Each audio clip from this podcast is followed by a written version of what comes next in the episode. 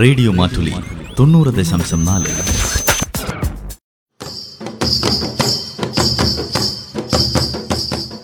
വയനാടൻ മൂപ്പന്റെ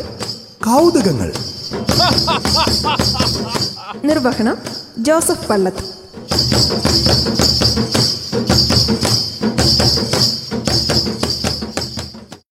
ഓട്ടോറിച്ച ഒരു സാധാരണ വണ്ടിയല്ല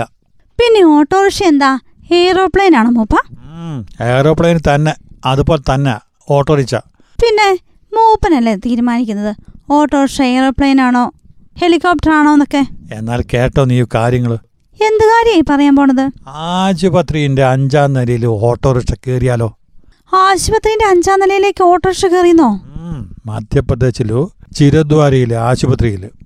പിന്നെ അഞ്ചാം നിലയിൽ ഓട്ടോറിക്ഷ കയറി അവിടെ തന്നെ ആശുപത്രിയിലെ സാധന സാമഗ്രികൾ കൊണ്ടുവന്ന ഒരു ഓട്ടോറിച്ച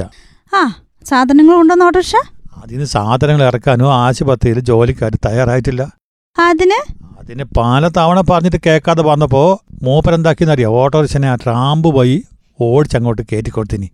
എന്ന് പറഞ്ഞാല് രോഗികളും അവർക്ക് ഓട്ടിരിക്കുന്നവരും നടന്നു പോകുന്ന റാമ്പോ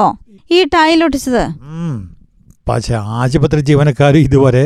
ആ കാര്യം വിശ്വസിച്ചിട്ടില്ല പോലും എങ്ങനെ വിശ്വസിക്കും മൂപ്പ അവരോട് സാധനം ഇറക്കാൻ പറഞ്ഞിട്ട് അവർ കേട്ടില്ലല്ലോ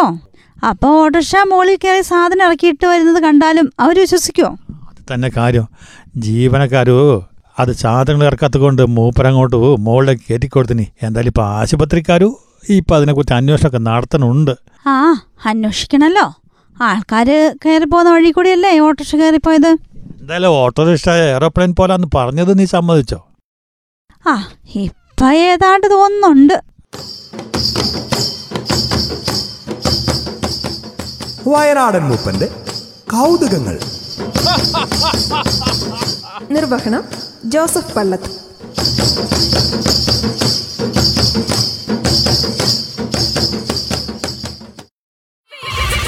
റേഡിയോ മാറ്റുലി തൊണ്ണൂറ് ദശാംശം നാല്